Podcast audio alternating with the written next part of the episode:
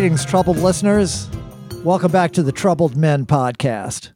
I am Renee Coman, sitting in my safe house on the line with my co host, the original troubled man for troubled times and future mayor of New Orleans, Mr. Manny Chevrolet. Welcome, Manny. Hey, man, what's going on with you? Oh, Manny, you know, uh, just uh, continuing on with my season in hell. Uh, you know, trying to trying to work through the problems, work work the solutions one at a time. How about you? Uh, well, I'm just uh, uh, um, dealing. I'm, it's the last. It's like the, the final turn towards the election day, and I'm I'm pumped up. I'm doing things. I'm trying to get the word out there. I'm answering more questionnaires. You know, because of COVID and all that, it's no long you know in person forums. Everything's done on the computer. So it's been tough for me because I'm not very good on the computer. Yeah. So uh, when the when the person running the the form says, "Well, click on this and show this," and I'm go, I have no idea what you're talking about. Right. You just start I, screaming at them, saying, I, "I, don't know what that means." I don't know what that means. I really don't know. but listen, you uh-huh. think you're going through hell. Our good friend and former guest, Brant Ryder Sure, Brant. Yes. Yeah. Well, you know, he lives in New Jersey. Uh huh. And Ida totally destroyed his house. Really? Yeah. Oh man. Oh, he's dealing with a. He's getting a new. He has to deal with a new roof right. for his house. He lives in Hoboken, New Jersey. Mm. A new roof for his house, a new HVAC system, yeah. and quite a, a, quite a few other things. So, you know, uh, people down here think, well, wait a minute, why come we're not getting all the funds and federal government aid? Well, lots of other people around the country are suffering too because of Ida. Sure, sure, yeah. Well, they, and and hopefully they're they'll be taking care of them too. I mean, that was actually kind of part of the hope uh, down here was, you know, since Katrina, the, they don't seem to be too excited by any storms that happen down here. They're like, oh, well, you guys got your shot. You know, we we we poured our hearts out for you. So what again? But uh, but the because that the Ida affected the Northeast so so much, we thought, well, at least we have some some powerful advocates in the uh, the Senate and and uh, the the House of Representatives who who are going to be weighing in because usually when these relief bills come, you know, they they do it for the whole country. So yeah, well, yeah, so I, I understand that totally. So people down here, you know, they got to be a little patient and stuff. But he's suffering, but uh, he has no. Uh, he's you know he took the day off. He said today because he had okay. to finally uh, deal with all that and stuff like that. But um, you know, it, it, it goes all over that Ida. Sure. Yeah. Yeah. It's a uh, yeah. You know, Idaho. Idaho. Idaho. Right. She was right, a right. hoe. Right. That fucked over everybody. But so you're still dealing with trying to get your house repaired. Yeah, yeah, still dealing with all kind of stuff. You know, the roof is still open, still waiting for the co- roofing contractor to work his way through the long line of people ahead of me. Um, starting this week, uh, the the road work has uh, has found me. They've they've they've zeroed in on my street. And uh, so now every morning at uh, 7 a.m. sharp, they start with the uh, the backhoe driven, uh, you know, giant uh, jackhammer that's uh, chewing up the street, you know, perforates the street, makes a grid pattern, and then they come and uh, scoop it all away. So they're working their way down. I think probably tomorrow will be the last day I can get in and out of my driveway. And uh, and then I'll start having to park around the corner and carry my equipment a, a half a block or so. it it never ends, man. Yeah, it never ends, man. I tell you, man. And, and look, and look. On top of that, it's it rained yesterday for the first time in about two weeks. So uh, you know, I, I, I you were to, on the bucket brigade. Well, but unfortunately, it, it, it wasn't really pouring in. You know, the buckets were handling it, so I didn't have to go up and down the stairs this time. But during the rain, I did get a, a text from one of my tenants, and it was a, a video text, and uh, I turned it on, and it's uh, it's their microwave oven there that's uh, kind of built into the cabinets, and water is coming down through through the vent into the middle of the microwave oven, and and he says, uh, "So uh, there's rain coming in through my microwave." Oh. okay, well, I hope you told one. them not to make any popcorn or anything. Well, the first that's the first thing I said is don't turn it on, as if that that weren't obvious. But you'd be surprised what tenants can. Uh, can well, I miss. know you've had some pretty stupid tenants over the past few years. Well, just you know, it's like people they they they, they may not be stupid, but you know they they somehow I don't know they they they don't have common sense sometimes. So, you know, these guys are very on the ball. I just, you know, better safe than sorry. Don't turn it on, first right. of all. Yeah. Um, but uh, yeah, it's crazy. Never had that happen before. I, went over there. I think it was uh, the, it's one of these microwaves that has a, a an oven vent built into it, so that kind of runs through there. I think water was getting in through the the exhaust vent and coming down. But man, crazy. Yeah, I know, man. So, well, my week hasn't been that bad. I mean, as far as the house and damages, you know, we survived and stuff like that.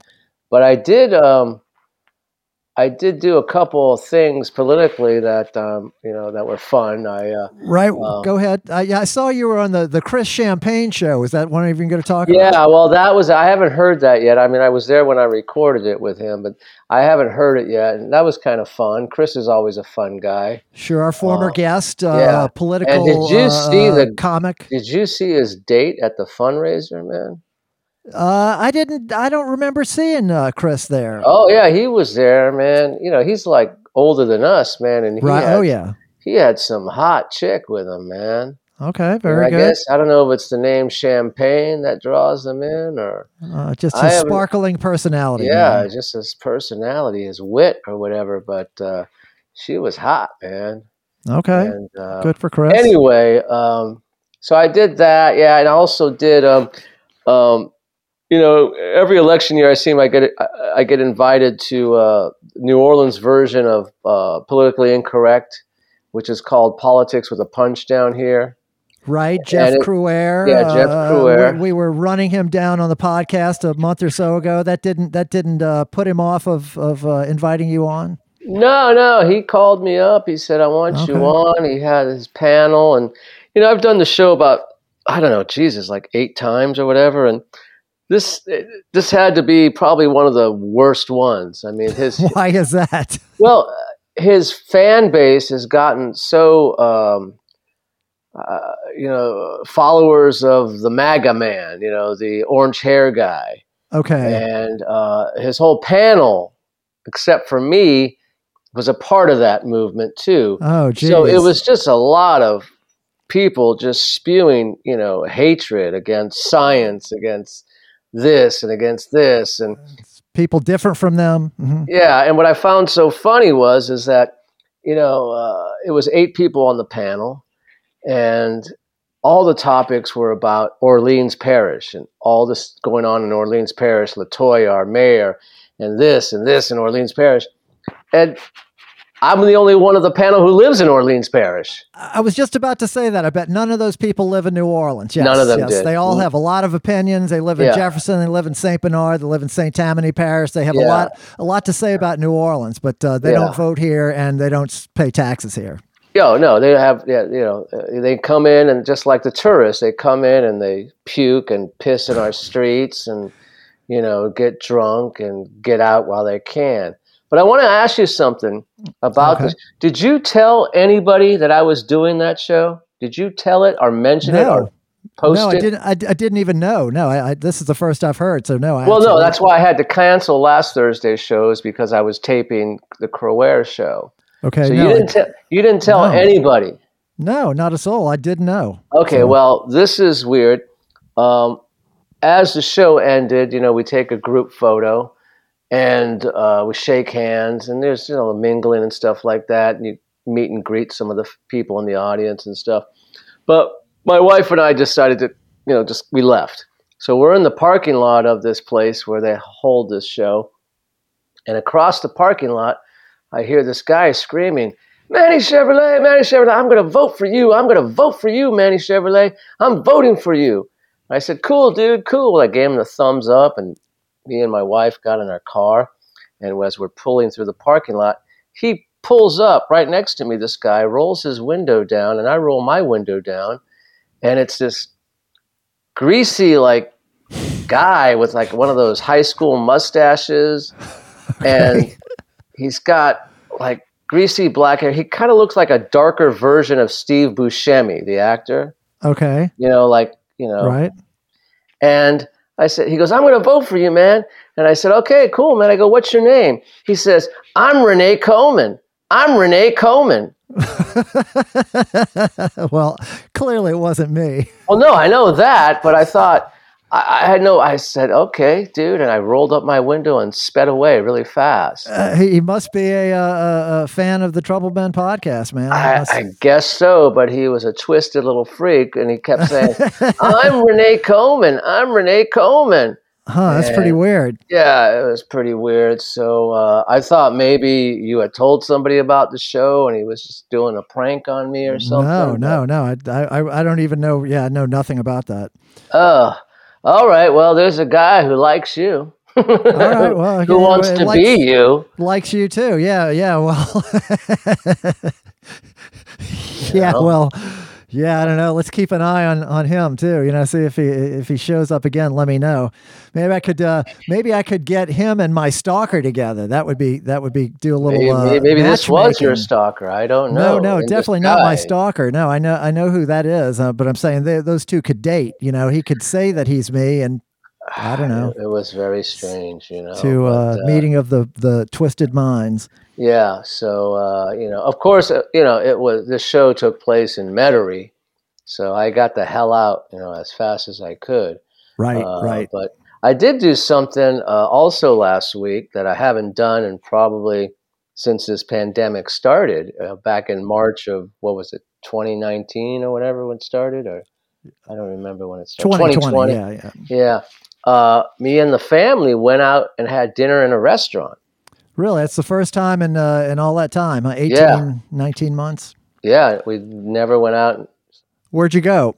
Uh, we uh, we went and got some oysters, and Okay. uh, we went to Dragos, Dragos or Dragos, whatever they call it. Dragos. Yeah. Yeah, and went and got some oysters, and uh, it was fun. Um, we went to the the one uh, in Metairie because the the one in by the Hilton, I don't really care for that one. It's Okay. just- the, the ambiance there seems like you're in an airport or something like that. Right.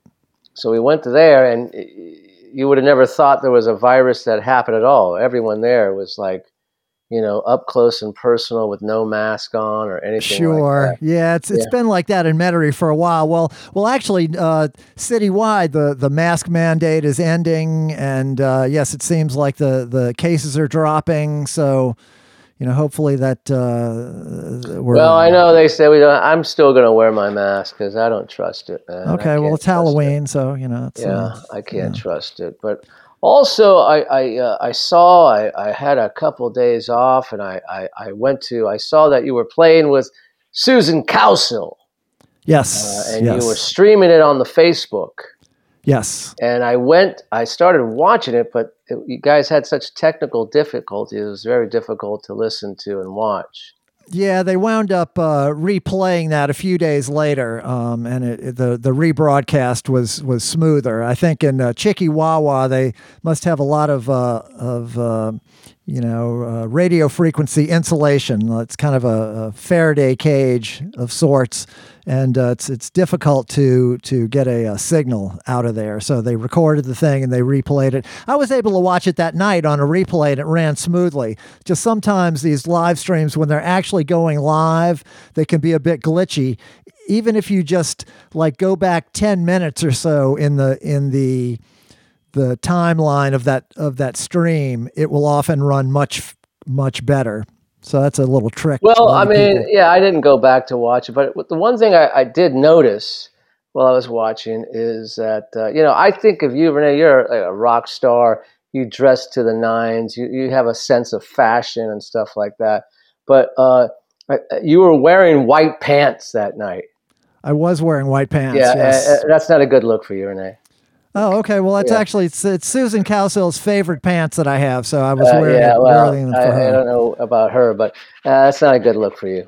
Uh, ditch Okay, the well, white, I, ditch I- the I pants. I, I figured, Manny, when you brought up my attire, it wasn't going to be a compliment. So, Right. well, I- Well, no, I, I uh, think that I've always uh, thought that you got you you know you have a nice sense of fashion. You always have. okay. Well, thank you. I And- do but appreciate uh, that. but uh, you can't. You're at an age where you can't pull off the white pants anymore. Okay. All you right. know. Well, I'll, I'll, uh, I'll take that take that into Donate them to the uh. Rock and Roll Hall of Fame or something like that. Uh, you know. Okay. Yeah. All right, Manny. yeah. Just get a thumbs a little- down on the white pants. Yeah. All right. Okay. Well, very good, Manny. Well, uh, how about we uh, bring our guest in here, see what he thinks about the white pants. Yeah. Okay, so our guest, not he's wearing- uh, he's a uh, he's uh, an acquaintance, a friend of both of ours. We've known him socially for for a bunch of years.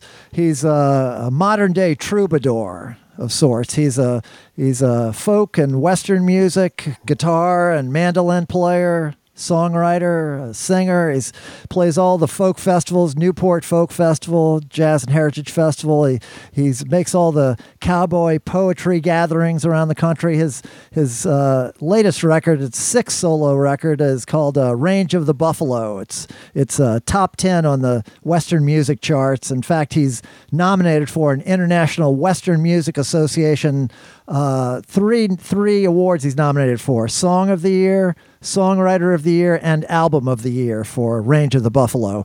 So uh, really excited to have him on. Uh, without further ado, Mr. Kerry Grombacher. Welcome, Kerry.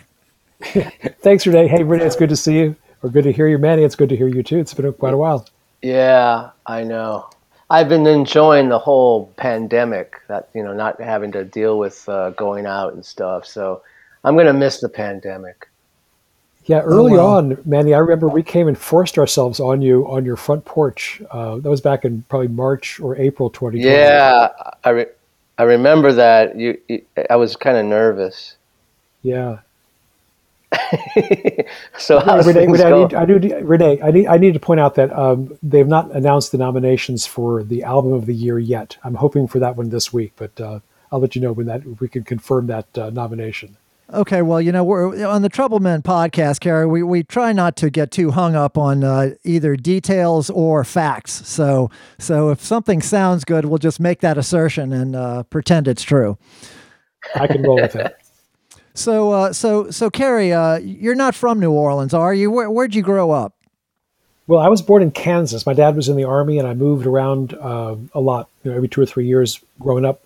Okay, Army brat. All right. Yep, I was. So now, now, I, I, so, someone was telling me something about your father. Was he uh, like a military intelligence, a CIA or something? Well, no, not the CIA, but uh, during World War II, he, along with tens of thousands of other young Jewish German refugees, were part of uh, the army and uh, other services, intelligence corps, dealing with uh, the war in Europe. So yeah, he was uh, he was an intelligence guy during World War II, but then when he after World War II, he went into the Signal Corps and stayed in the army till the 80s. Oh, okay. That's a it's a i- interesting uh, way to spend your your younger years. Um, so so you you traveled all around, uh, and and did you grow up in? uh, Did you spend a lot of time in the West? Well, I was born in Kansas, um, and actually the places that we lived were mostly from Kansas east. So, uh, but a lot of travel in the West. And then I went to Texas to go to college uh, in 1970. Before that, I'd worked out in New Mexico uh, as an archaeological field assistant. So I was, I, you know, I was really oriented toward the West. And then I fell into studying U.S. history with a concentration on westward expansion and the, you know, everything that happened, you know, west of Missouri, and uh, just became a Westerner that way. I think more than more than anything else. Oh, okay. So when did you start playing the guitar as a kid? Did you just pick it up as a kid and start strumming? And Uh, I was about 16 or 17 when I started playing guitar. I'd, I'd played auto harp before that, and I was, I was a drummer through uh, grade school and high school band. And uh, what was the name of that a good- band? uh, I was never uh, what I had no bands that actually had names. Oh, I played school band, and then I did I did rock and roll and, and blues stuff, um, but nothing that ever happened much. And I was playing folk music starting when I was about 14, And, and where was uh, that? That was strangely enough uh, Virginia and New Jersey, uh, but, oh, okay. places my dad was stationed. And I graduated from high school in New Jersey in 1970, and then went to Texas and have lived west pretty much the rest of the time, except for Do Louisiana. you think being the son of a, a, a, soldier and having to move around and so much from Kansas to Virginia to New Jersey, do you think that's a good thing for a serial killer? It'd be very convenient. I've thought a lot about that. Uh, you know, because I travel really? so much, I think about all the different jobs you could have as you travel. My dad, of course, traveled. Uh, you know, we, we moved every three years or so, and yeah, you could uh, you could do a lot of damage and then just move away, and you know, pretty much things that would calm down, and uh, they'd forget about the crimes maybe, and you'd set up in a new you know new new place to do business. Did you also, as a young teenager, moving I around so much, break a lot of hearts? Oh, I don't know. I don't think so. No. You no. didn't have a woman in every town? No. No. Okay. I'm thinking back well, on maybe I did. I don't well, well, well. So, Kerry, um, so you, so you, you go to college. You're you're a history major. Um, do you start playing music there, or did, did you kind of started professionally playing music a little bit later in life? What was uh, what did you do before well, you played music? when I was a teenager, uh, high school, and then young college student, I played uh, music in bars and coffee houses, uh, tip jar kind of stuff usually, sometimes a percentage of the bar. And I played uh, in singer songwriter venues, and uh, such as there were, the folk music places in Austin, Texas, starting in 70 through about 74, 75. Okay. And then, um, so, and I, I was playing uh, some original stuff. I was playing old country stuff that I'd grown up on uh, playing some newer stuff from uh, singer songwriters I liked a lot. Uh, but I then put sort of packed it up and missed the this, the Austin, Texas singer songwriter boom from the mid '70s to the mid '80s, and didn't really get back into music till the '90s. Oh, okay. Well, so to to get to the the the cowboy music uh, sure. you know, genre, it's uh, I'm I'm fascinated by it. It's a very insular kind of you know like most music fans are, are not really familiar with this music so much. I mean, they've we've all heard of uh, you know Gene Autry, Roy Rogers. I mean, is would you consider Roy Rogers to be uh, like cowboy music? Oh, definitely. Uh, Roy Rogers represents that movie era of cowboy songs you know, from roughly the 1930s into the 50s. Um, and before that, there was a Tin Pan Alley version of cowboy music, and before that, there were the trail songs. You know, things that people actually sang out in the West you know, from the 1880s onward, things that were recorded in the 1920s, some of those songs. Um, and then kind of after the movie era, you get, you know, Marty Robbins and a kind of Western singer-songwriter uh, that Ian Tyson, another one of them, uh, in the sort of the, the, the cowboy folk world in the 60s. Okay, um, it's like rambling Jack Elliott. Is he kind yeah. of in that bag? Kind of in there, uh, you know, both you know, straddling the cowboy and folk world the way Woody Guthrie did too. Um, mm-hmm. And out of that, uh, kind of coincidental with it, uh, beginning in the late 19th century and especially the early 20th century, there was this stuff called cowboy poetry, rhyme and meter poetry that that is related to the Rudyard Kipling style of uh, you know Robert Service storytelling in poem form uh, with with great lines. So there's a there's a Western version of that that begins. Uh, there are publications that have it. Uh, every month. Sunset Magazine was one of them. And so you've got this cowboy poetry thing that's percolating under the surface in the West. And then in the 1980s or so, the singer songwriter and movie cowboy holdover era cowboy singer people got together with cowboy poets and began what is now the sort of modern cowboy poetry and music world. You know, the resurgence of that of that of those two um, genres of Western expression. Okay. And um, so there, there are lots now, lots of practitioners of those things. And, and in each of the, you know, the disciplines, whether it's music or the poetry, there are people who do the old stuff, there are people who do new stuff. Uh, there, there's lots of variety in, in what, what people offer. And this the, kind of goes along with a, with a whole uh, you know cultural lifestyle thing. I imagine. You tell me if I'm wrong. Um, but like a lot of the people that are that are you know big fans and, and go to these uh, you know cowboy poetry gatherings Uh, is there like a crossover with like the dude ranches and uh, and you know uh, uh, buckskin jackets and turquoise jewelry? I mean, is that is that all kind of uh, in uh, of a a set or not necessarily? Well, I think that there, there's a there's a broad um, a broad swath or a, a broad stretch of of behaviors and dress styles and lifestyles that all are attracted to the music and poetry in different places at different times.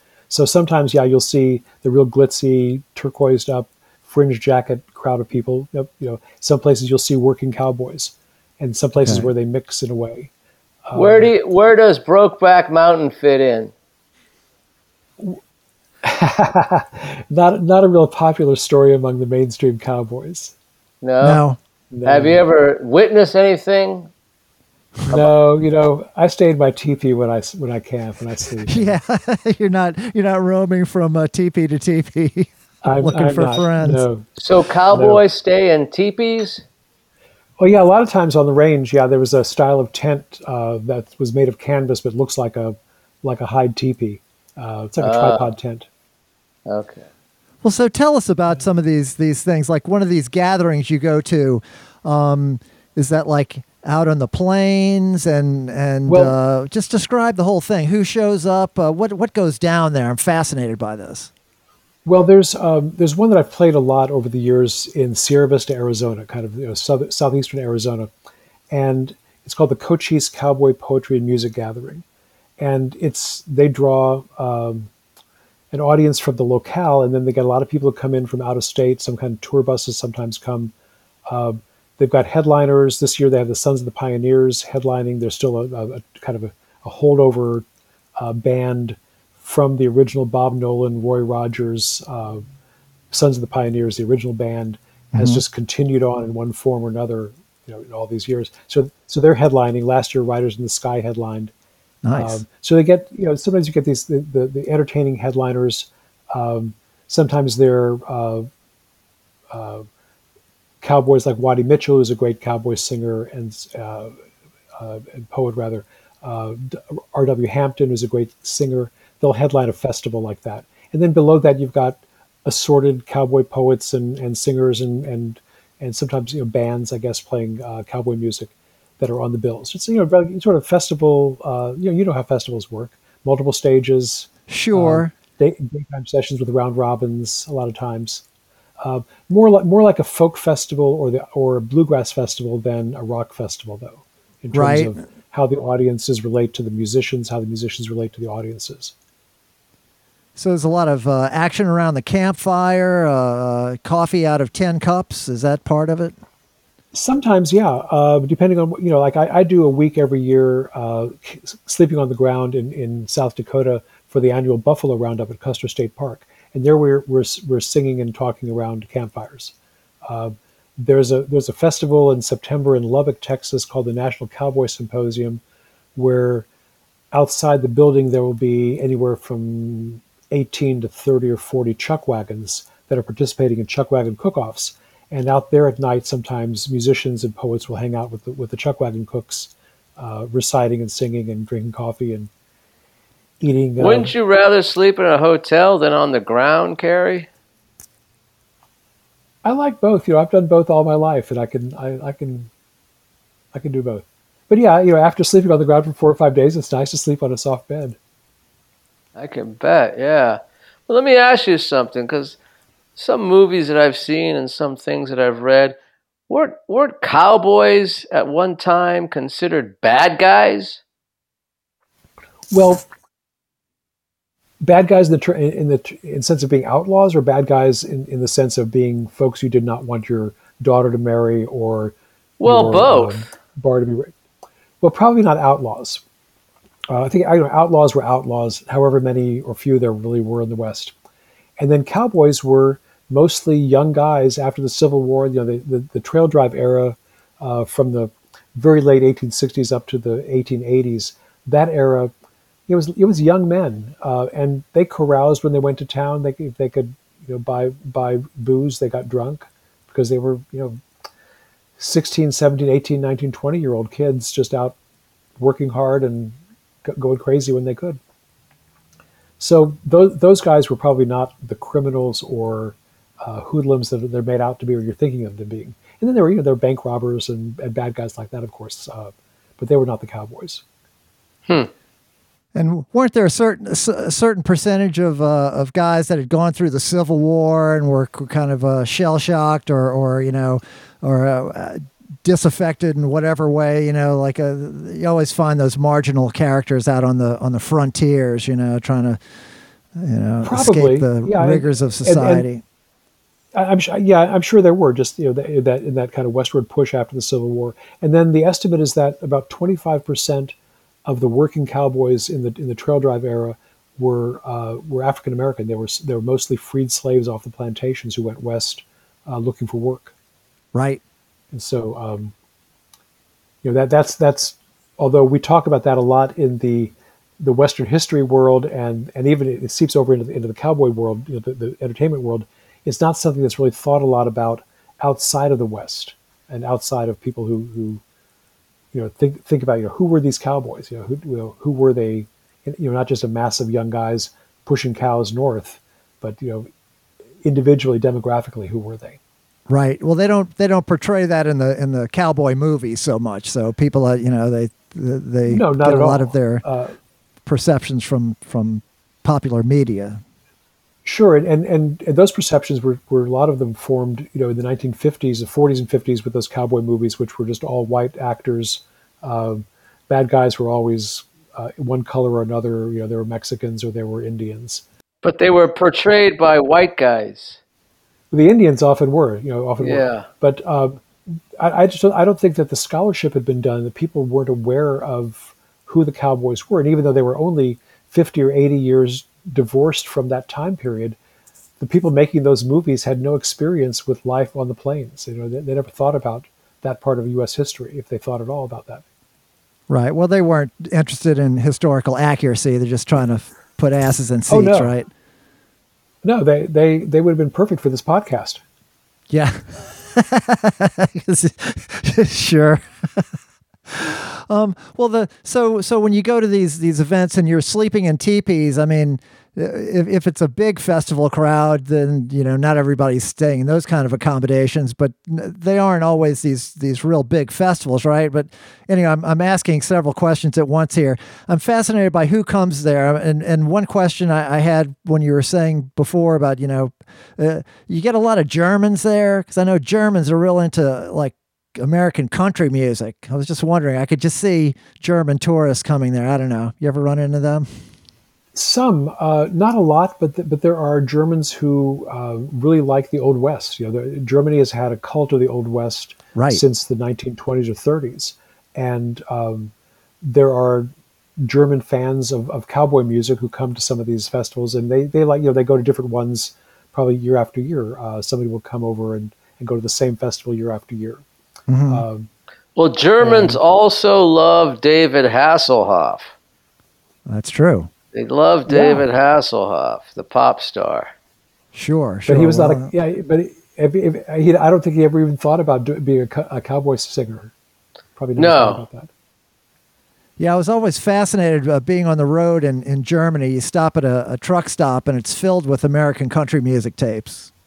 Mm-hmm. Yeah, they, they love that well, stuff after after World War II, uh, Armed Forces Network played country music on the radio in Germany, and it was a service for uh, American soldiers, but everybody could hear it.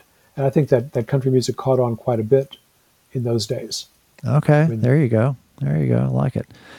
Well, uh, so so so you're you're you're out there in big sky country. It's beautiful, huh? It is incredible. I, I love the landscape, and I, I, drive in it all the time. You know, I, am out for six months of the year, not all continually anymore, but you know, I'll, I'll be gone that much, and most of it's driving in the west. Um, and it, you know, and it's it's all gorgeous. I, I like everything about it. Uh, there's hardly a place I go that I don't really like looking at the scenery. Yes, this is a, a fascinating country uh, topographically. We have such a variety of uh, different um, landscapes here. It's it's uh, but but but that is one of my favorites. You know, it's being from New Orleans. It took me years to ever get up into that part of the country, but uh, but uh, yes, it's breathtaking, So I don't really care for camping anymore, though. Did you ever, Manny? Yeah, I don't want to camp, but I, I do like Yeah. uh, I do like being there, you know, and, and yeah, you can like like uh, like Kerry's saying, you know, you can go stop at a little uh, uh, you know motel off the beaten track. There's, there's plenty plenty rustic enough. Yeah, I don't really care. Yeah, I, at the, I'll go on your little hike or your nature walk, but at the end of the day, I want to go back to the hotel and watch Sports Center. You know? Yeah, so Manny, you might like the Dude Ranch experience, where you you stay in nice accommodations. You could ride horses and do all kinds of stuff that are kind of Western, and then I don't ride horses anymore. I'll bet on them, but I won't ride them anymore. Oh, okay. I had a horse once, Kerry, when I was a young teenager. I had a horse in Mexico, Oh, and my because my grandparents uh, bought all the grandchildren horses. I go down there every summer and ride the horse, and then I think I was 15 years old, and uh, I was told by my grandparents this is during the fall that my horse got hit by a truck and died. oh, So- jeez. Yeah. So I never cared to ride horses anymore from that, you know. But I'll bet on them. Okay, all right, I love the ponies at the track, sure, sure. especially yeah. the gray ones from Europe that the rider's wearing pink. Always Okay. bet on the rider wearing pink on a gray horse from Europe. Can never lose. How how often do you see that? Uh, not often. Not often uh, enough. Not often enough. Yeah, exactly. Um, uh, because I remember one time at Hollywood Park back in 1987, there was this horse from, I think it was France. It was a gray horse, and uh, it's a beautiful gray horse. And uh, the rider was wearing pink, and it was going off at like 28, 25 to one, I think. I put a hundred bucks down on it. It came in, man, baby. It came in big. time. Okay, all right. Well, Took that money, and you know what we did? tell me. Went straight to Vegas, baby. Okay, You gotta let it ride, man. yeah. You gotta let it ride. How'd that work out? Oh, pretty good. I hit a parlay, a three-game college parlay.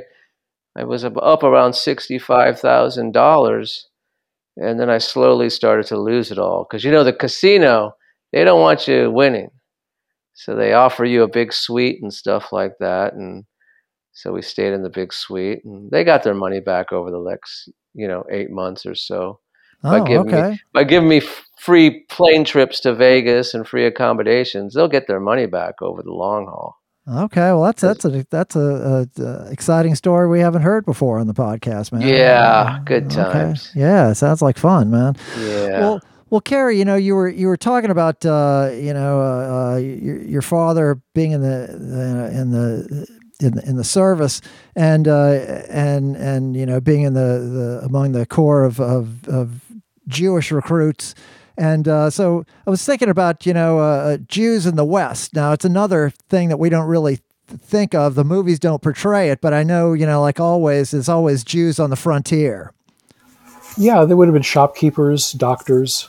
Um, there's a my my mother's family name is Rosenthal, and there's a Rosenthal buried uh, in the kind of standard part of the Boot Hill Cemetery in Tombstone, Arizona, buried there back in the 1880s or 90s.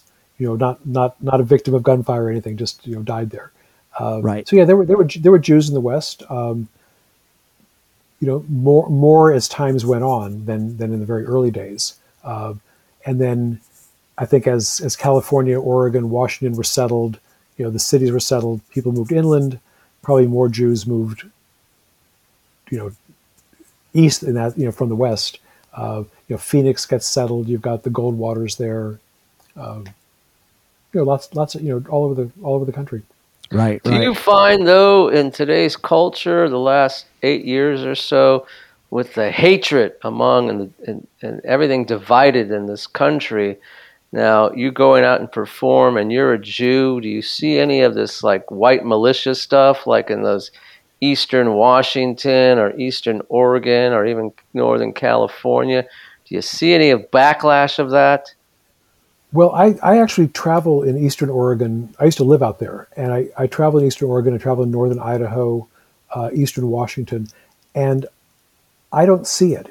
I, I know that it's there, but but I don't come across it. And in the crowd of people I work among, uh, I don't see it.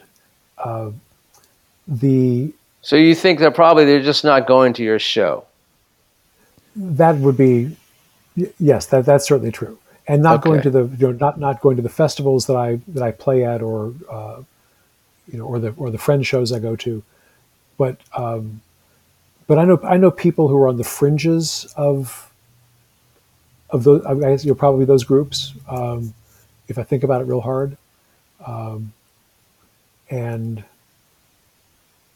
mostly, you know, in the West, you you learn, you know, you don't go down driveways of people you don't know. You know, you sort of you stay away yeah. from, from people. You, you you avoid trouble, and um, you know the people I know are politically conservative, uh, to say the least. Uh, lots of them you know, Trump supporters, and people who have a kind of I don't know uh, anarchic libertarian streak, uh, mm-hmm. and um, you know, I but and, and, and and, there are a lot of them are kind people and people I, I play music with, people you know whom I know socially, uh, not deeply, and you know I don't see overt uh, anti-Semitic behavior, you know, or or hear that. Um, you know, I see on Facebook posts, you know, you know the George, you know George Soros uh, references. That that's as close as most people get. Right, right. Everybody keeps politics out of the uh, out of the uh, the the gatherings there, the campfires. They they, they no uh, no. That's not the case. I mean, it depends on okay. the audience. Depends on the audience. Depends on the performer. Uh, but you know, the same way that you get you know Stevie Wonder going on and on about something on stage uh, at Jazz Fest. You can remember those sets, I'm sure. Mm-hmm. Uh, there, you get you know some performer uh, talking, and and and the crowd is receptive. Uh, yeah, you know, um, it'll be support for for the Bundys or um, or some other thing like that, uh, and you know, it kind of comes and goes. Ted uh, Bundy. I no, knew you were going to think Clive, that. Cliven Bundy, yeah. Who's yeah, the Bundy? Cliven Bundy. The uh, I don't know who and that his son. Well, he, he was the the rancher in Nevada who didn't pay uh, his BLM lease fees for a long time. Uh, Black Lives Matter? Bureau of no. Land Management. Oh, okay. Bureau, of, Bureau of Land Management. Thank you, Brene. Um, and so there was a, an armed standoff with fed, with feds over that. Bundy's son later emerges as a leader of the Eastern Oregon takeover of the uh, the Malheur National Refuge. Uh, and then he's he's involved in all kinds of, of crazy COVID protests in Idaho now. Uh, so that Bundy, um, yeah. So there'll be some conversation like that, depending on who the performer is and who the audience is, and then it kind of you know moves on. Uh, so in the same way, you know, you know, they're, they're, and they're talking to audiences who fairly much agree with them, the same way that you know you get the Stevie Wonders or whoever talking to our audience at Jazz Fest, you know, and knowing that pretty much people agree. Right, right. You, you, you, you, uh, you, you don't bring up politics. I would imagine. you, uh, no, I don't. And, no, and, I, I and, why would you? Yes, it's a uh, you know it's they they during the Vietnam War they tried to to uh, drag Dylan into making some statement. Of course, famously said, uh, "Hey man, I'm just a song and dance man." Well, I have opinions, and and you know, and I share them with some people, um, and there are things I'll talk about and things I won't. Like I'll I'll, I'll argue about healthcare and health insurance um, more than I'll and, and I'll and, and economics, but I won't necessarily argue social policy. Right on, right on. Well, uh, uh, Manny, I'm looking at my drink, and uh, seems like a good time to take a break. What do you think? You should be looking at yourself, Renee. Well, I'm I'm taking a long hard look at myself and and then I'm looking at my drink and I'm looking back at myself and and I'm thinking I definitely need another drink. What I'm okay. saying. All right, Kerry, this is a time where we take a break. We go uh, get another libation, and the troubled nation knows the drill. So uh, we'll be right back. Mother of millions, daughter of one. Walk from the willows to the rising sun. Great up back high, head swinging low on the range of the buffalo.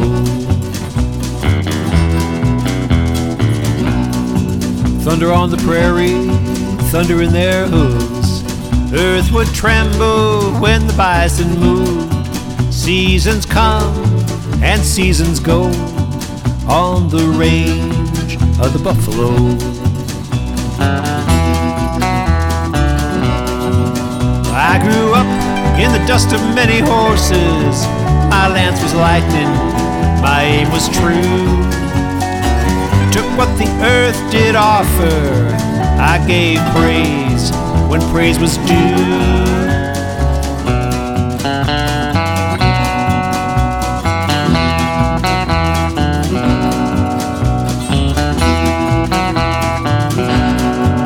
Longshot's barrel is glowing red. From this hilltop, count a hundred dead. Leave the carcass, just take the coat on the range of the buffalo. And we're back. Back with Mr. Manny Chevrolet. I am Renee Coman. Back with our guest, Mr. Kerry Grombacher. Now, Kerry, uh, you know, we're we're back to our original sponsor. The nation knows about it. The original sponsor is uh, Loose Change. So you know, we've identified places that you you can find loose change, pants pockets, uh, the bottom of the dryer, uh, you know, couch cushions. And uh, you know, as as the the podcast is a listener supported operation, we urge you to uh, find that loose change uh, wh- wherever it, it exists, and uh, you know, use it to uh, to help support the podcast. We have the PayPal link in the show notes. We have our uh, Patreon page. Uh, that you can join. We have uh, some patrons that uh, support us week in and week out as they listen to the show week in and week out and uh, so they, they they're participating uh, in, in in a first Yeah. person kind of way. Yeah, don't give your loose change to the homeless. Give it to us. Well, maybe there's enough to go around. A little bit to the homeless, and uh, and and uh, maybe a, a little bit to us. But uh, and we want to give a shout out to uh, Kevin Todd, who's uh, who listens to us in the UK, and uh, he's he's a supporter of the podcast, and uh, he's he's he's pitching in. So thank you, uh, Kevin. Is he paying in pounds or dollars? Um, uh, there might be a conversion there. I think it came to us in dollars, but he, he probably it was an odd amount, so he probably uh, paid in pounds. Now that now that you mention it, but uh, we do appreciate that, and uh, you know, for free, you can follow us on Facebook, uh, Instagram, Twitter, and uh, subscribe to the podcast wherever you listen to podcasts. And Well, uh, Facebook is changing its name. I heard about that. We don't know what the name is. No, Uh, I do. I heard it today. Oh, what's that? It's called Meta. Oh, geez, really? Meta. Well, that's that sounds more menacing than ever. So, uh, yeah. Yeah, like what's a meta? Well, that's not that's not the first thing I thought of. It just sounds very. Uh, um, what's the word? Uh, um, what was that movie? Uh, Philosoph- it's, it's philosophical. Yeah, yeah, yeah. But it's, it sounds scary. Uh, uh, I'll think of the movie later. But Well, no. Uh, what's his name? Zuckerberg announced today uh, that they're they're going to rebrand to Meta. oh boy, That's what they're saying. Which you know, I don't know what that means for me. Uh, I don't think it means anything for me. But to millions and millions of people, it's either going to fuck them or it's going to be really cool for them. I don't know. Yeah. I don't know that the, the, the name can't make too much of a difference, but it, it just does sound. It sounds like the Matrix. That's what I was trying to think of. Yeah, it sounds kind of uh, post-apocalyptic somehow, or uh, I don't know. It's- Right. It Just sounds like Meta, it, it sounds like Metairie to me. Metairie. okay. We're going Metairie. We're going meta. Like, you know, Metairie. But you know, speaking of uh, Metairie and, and Orleans Parish, did you hear this past Sunday? If you wanted to call somebody, you start having to use the area code now. Did you know that, Renee? Well, I, I heard that they that, that that was announced, but uh, is that true? Is Yeah, it it's already true. true. Really, the call won't go through. Okay. Unless you put in the 504 area code. Okay. Well, fortunately, we all have cell phones, and usually the area code is is already in there and programmed in. So. See, I find that okay. I'm fine with that because that means I don't have to call anyone. Well, okay. I'm not sure you had to call, yeah. call anyone before. If you know, I don't know how that would make too much of a difference. But uh, again, the the phone does all the work. You know, we're, we're not we're not really punching in numbers um, these And days. And it does all the spying too. Oh yeah. Oh, definitely, definitely. That's yes. It's easier than ever. Well, okay. So uh, back to our guest, Mr. Kerry Grombacher. Now, uh, Kerry. So we're talking about your your record, the the the Range of the Buffalo. Terrific record. It's been listening to it the past few days. Um, so you re- recorded that in in Austin primarily. Yeah, in Austin and um, out by Spicewood, Texas. Okay, is that it's it's uh you do a lot of solo performances, but the the record is mostly a band record. Yeah, I like I like recording that way. Yeah, I, I have this idea of what the song should sound like on the radio uh, or on the on the car stereo, and it's you know it, it's nice for me to go into a studio and, and make those sounds. Uh, but yeah, I tour as a solo, um, and you know sometimes as a duo, but never never with a band like I record with. Um, I play I play shows with that band once in a while. You know, my my, my jazz fest sets have been with bands. Okay, is that kind of a, uh, a consistent group of guys you've been using for a while there? Yeah, uh, if I could have Marvin Dykhuis playing guitar, I always want him. Um, Nice. I've had uh, a couple of different bass players, um, but you, you know, just one one of I've got a choice of three these days. Okay. You had some uh, some lovely accordion work on the record. I, I was, That- uh, that's Chip Dolan. Uh, Chip is a great player. Um, he, I, I, I first heard him playing accordion with Tish Hinojosa, but um, he's he's traveled with Flaco Jimenez, and he and he really understands uh, the conjunto style, and he's a great great piano player too. Uh, so he's, he's he's very versatile. but he was playing a button accordion on your record, right? No, no, he gets that sound from a from a, a, a, a, what do you call Piano it? accordion? Yeah, Amazing, piano, because yeah. it really he really got that uh, that button accordion sound out of there. I was uh, I was he fooled me.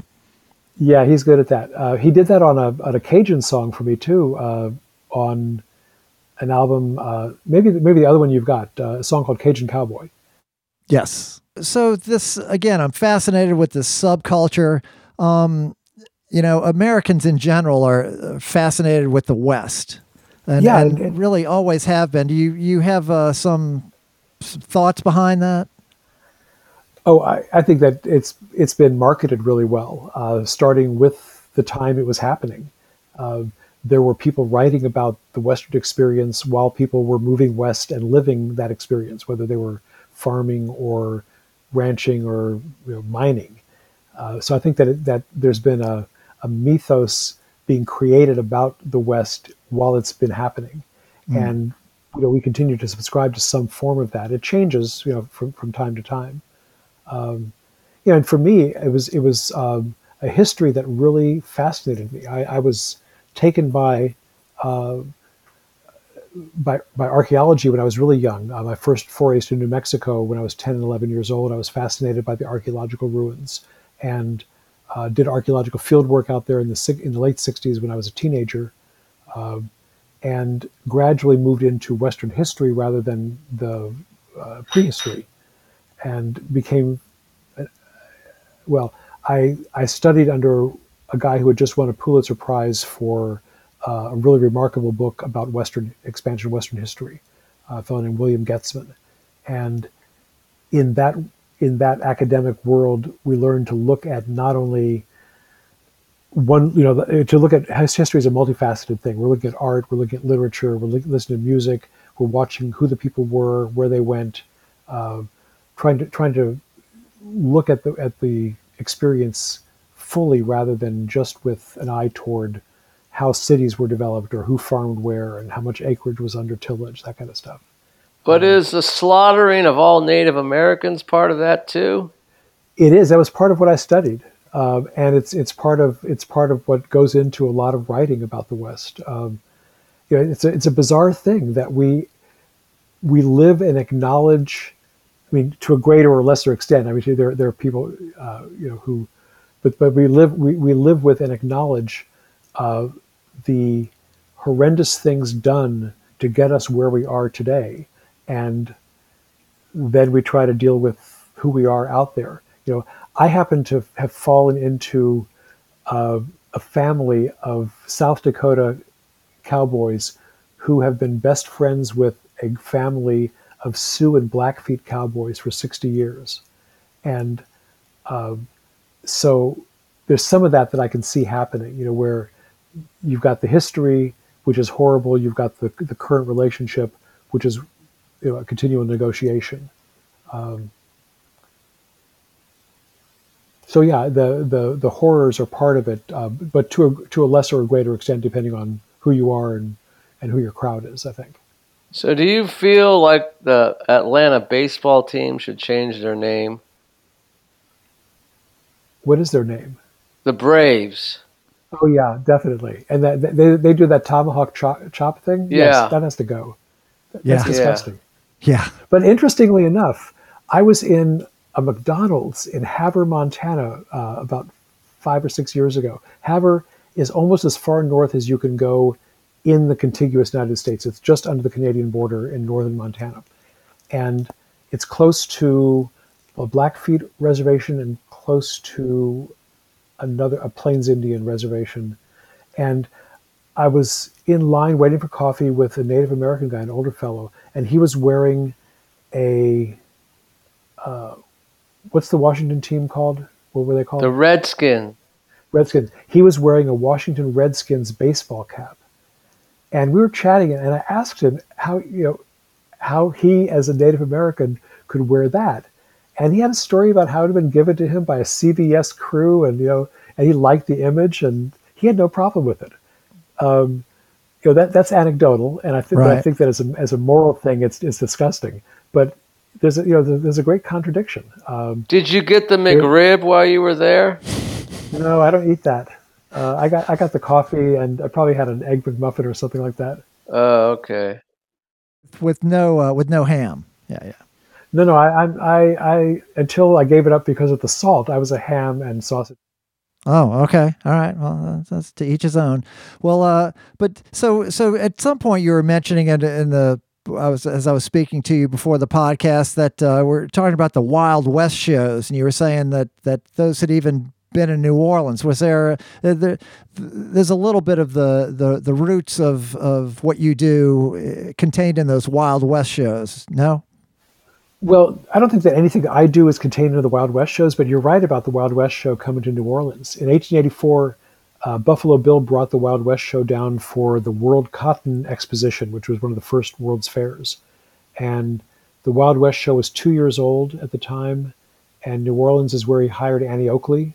Uh, and it's probably has something to do with the earliest manifestations of Mardi Gras Indians. Uh, there, there's not a lot of re- reporting on it, but there, there's a mention of a Creole uh, Wild West organization in about 1884, 1895. Okay. So, um, but um, the Wild West show was down here, um, and you know, and New Orleans was it used to be a country music uh, recording mecca, uh, not as big as Nashville, but before Nashville, and um, and you know, just it, you know, you know, you know about the recording industry here. It, it, it encompassed not only rhythm and blues and race records, soul records, but uh, it encompassed country music too. Yep. Yep. Well, uh, well, so so you know you're out there, and and I, I knew you for several years before I I even realized what you did for a living. I think you're not not a guy that uh, you know not a real show offy guy. You're kind of a retiring uh, personality. Um, but uh, you know, come to find out, yes, you're out there six months out of the year, traveling all over, playing a million dates. It's uh, it's, it's kind of kind of uh, Yeah. I don't know. You keep it on the down low, Kerry. Well, you know, in New Orleans, you know, I, I, but I'm the guy wearing Levi's and boots and a cowboy shirt every day. Uh, you know, Okay. You, see me, you see me at clubs, you see me wherever I am. I've got a hat on usually. I've got jeans and cowboy shirts, um, and you know, I, I don't play music here a lot. I've, I've been able to play jazz fest. I've been really, really uh, lucky to have that booking periodically. Um, but I used to play at the Kerry Irish Pub, but it's not really my crowd. I, I'm a storyteller and a ballad singer, and I'm not a bar singer. So I, I, I know that New Orleans is not a natural market for what I do. Um, although I, I, was part of the um, Louisiana Folklife Festival once. Uh, that was that was really nice. Nice. But I, nice. you know, I go elsewhere to play, so, um, and kind of, I do keep kind of low low profile here, I guess. I notice on the Facebook, I see sometimes you play uh, a lot of uh, like libraries. I do. Libraries are great venues. Um, what I offer an educational, you know, it's a it's a program I call Songs and Stories of the American West, which is really just me telling stories and singing my songs. It's my concert, um, but they get you know my perspective on things about the West, and it's not like the history of the West. It's it's different stuff. Uh, I'll sing a song about Billy the Kid's death. I'll sing a song about an old camp cook uh, with Spanish in it. I'll sing a song about the, the, the Highline area of Montana and I'll talk about those areas or I'll talk about something. And so there's an educational component in it and a storytelling component. And so libraries are great venues for that uh, because they like programs that are have uh, interesting educational and entertaining content. Uh, and you go in early, and you're finished early. It's a it's a guarantee. Uh, it's a family kind of act. You don't work blue, you know. You're not, no, no, no. Not going to hurt anybody's feelings. And you get a free library card, right? The librarians are very nice. Yeah. Uh, and and there are some you know who do uh, we I do creative writing workshops sometimes um, and other kinds of programs for libraries. So there's a little bit of variety. Mostly it's concerts. And then uh, arts councils uh, are another component of, of who I do uh, shows for. Um, museums, for a number of museums. Now, uh, you, you, did this this uh, record uh, about, uh, or, or, did a tour, the Highway 281 Troubadour tour.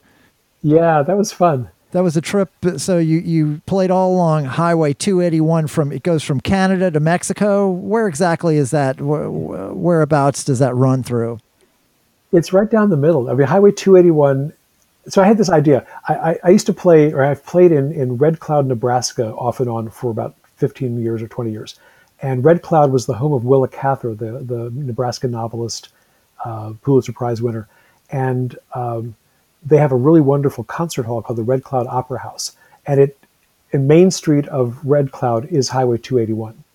And I was on stage there one time and I said, you know, this is an interesting highway. I should just explore the entirety of it. And, and the next year I booked a tour that, that went from the International Peace Garden uh, which is on the border of, of Canada, right at Dunseith, North Dakota, uh, all the way down through um, the middle of South Dakota, down through um, Nebraska and Kansas, uh, through Wichita Falls, Texas, uh, San Antonio, down to the down to Brownsville and and uh, and McAllen, Texas.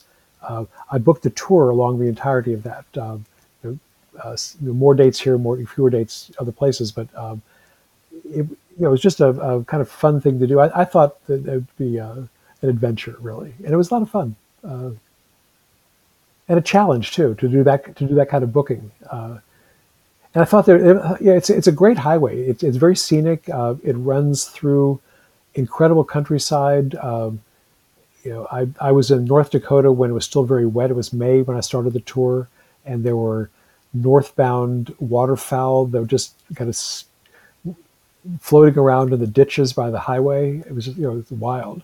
And, um, you know, it goes down through um, interesting parts of, of South Dakota, crosses the Missouri really at a really pretty place, uh, goes down through interesting parts of Nebraska that goes through the sand hills and then down uh, through the plains.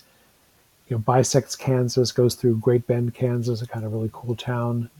Uh, goes through Lawton, Oklahoma, uh, Wichita Falls, as I said. I mean, it just runs through great, great countryside. Uh, right. A wide variety of things: the plains, the desert uh, in Oklahoma, uh, this really pretty hill country of Texas, from Wichita Falls down to San Antonio, and then it goes across the coastal prairie uh, from San Antonio, going southeast uh, toward toward McAllen. So on these tours, you're on your own, Kerry, right? Yeah. So you're probably smoking a lot of pot, right? I do not make admissions against interest, Manny. There you go. Okay. And, I'm, and but I have to say that I have to say that I'm glad this is uh, this I'm glad this is a podcast and not a Zoom thing like I've been doing for the last 19 months. Yeah, no, this is not live. Right. or filmed. Or filmed. Yes, that's exactly right. Yes, we, we you could you could you could have be dressed any kind of way right now, or not at all. Right. Um, and speaking of which, uh, I noticed in a lot of your press, the, this this thing gets mentioned over and over again. How, uh, and, and, in fact, on, on, your website, you have a whole gallery of uh, Sands motels all across the country, all photographs yeah. of of sixteen or twenty different Sands, like the something Sands or just the Sands Motel. And in fact, uh, there's a, a Sands Motel on Route 66 in Grants, New Mexico that uh, they actually named a room after you. Now I'm I'm right. fascinated. So, uh, so so what went down there? Was it some some uh, legendary night that you spent there, or tell us tell no, us how that? No, it, it, it's far more mundane than that. There's a Sands Motel in South Austin that I used to see periodically because I lived in Austin starting in 1970. And when I met my wife, who's from New Orleans, I started driving back and forth between Austin and New Orleans, and I would pass a Sands Motel in Giddings, Texas. Um, and I, noted there was a Sands Motel there. And then when I started touring more for music, uh, I started noticing Sands Motels elsewhere. Uh, you know, all through New Mexico, for instance.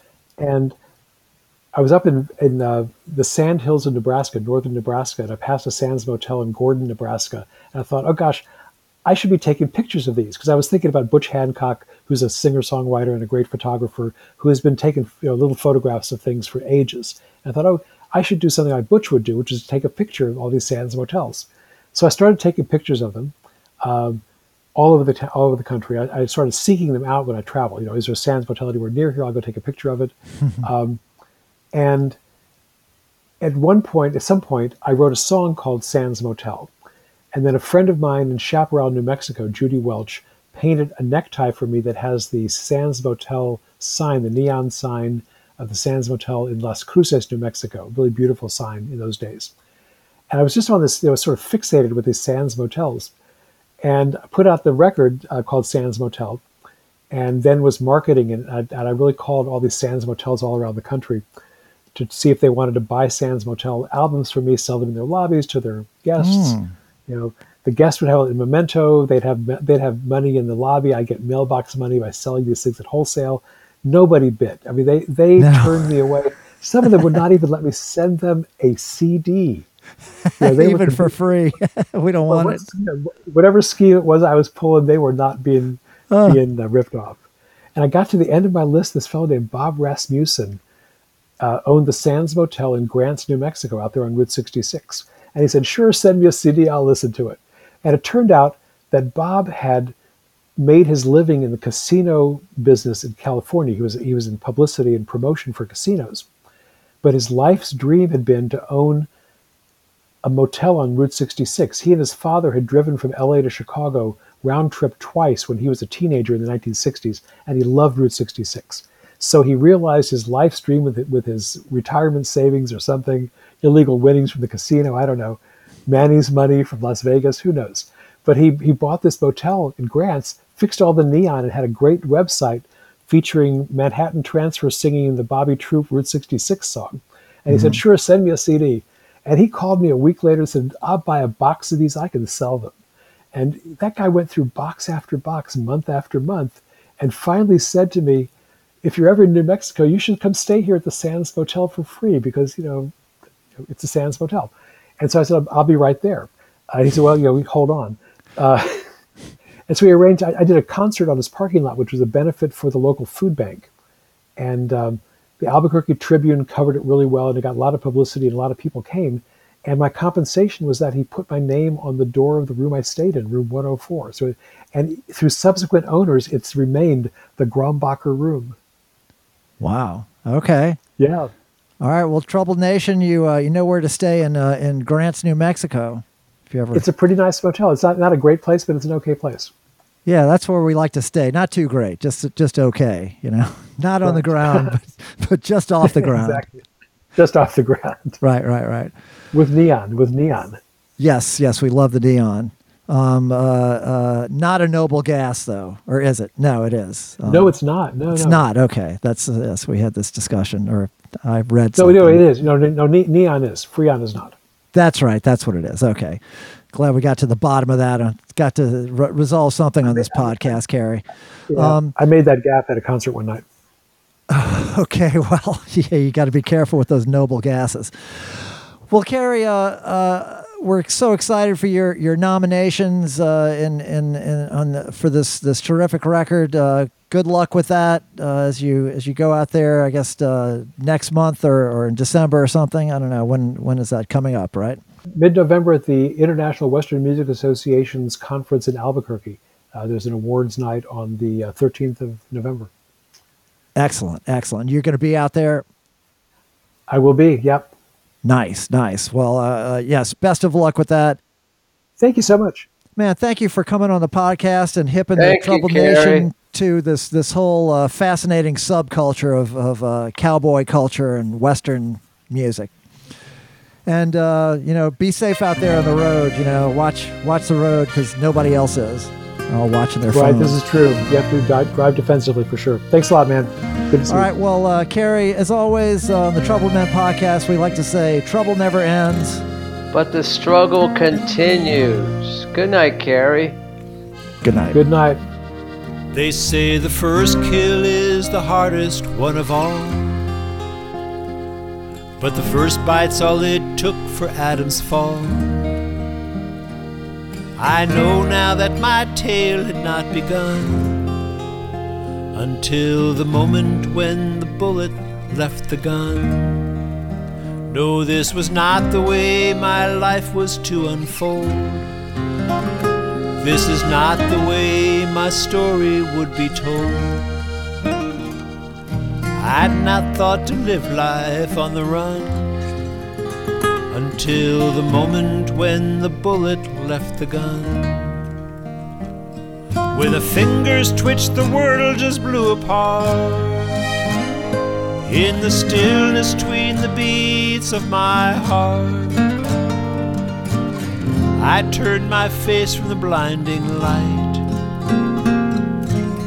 and felt my soul drift toward the night.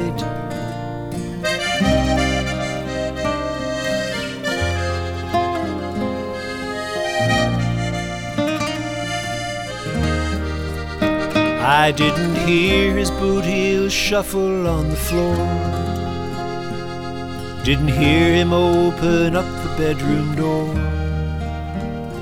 I'd not lived my life in fear of anyone until the moment when the bullet left the gun. Oh, this is not the way my life was gonna end. I was always looking round that next bend. Thought I'd rise and greet the morning sun until the moment when the bullet left the gun. With a finger's twitch, the world just blew apart. In the stillness between the beats of my heart, I turned my face from the blinding light. Felt my soul drift toward the night.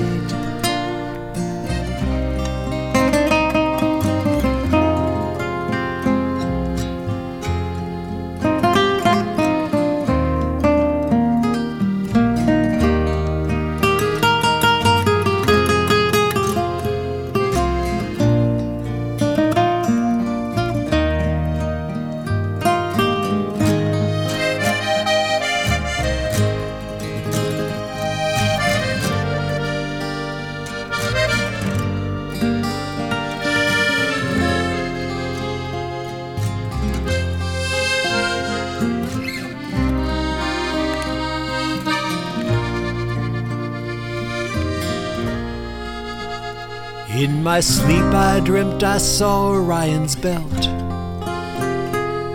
and a shooting star where penitentes knelt. I'd never seen a constellation come undone until the moment when the bullet left the gun. I didn't know that I was drawing my last breath. Didn't know that I was dreaming my own death. I didn't know the web of life had come unspun until the moment when the bullet left the gun.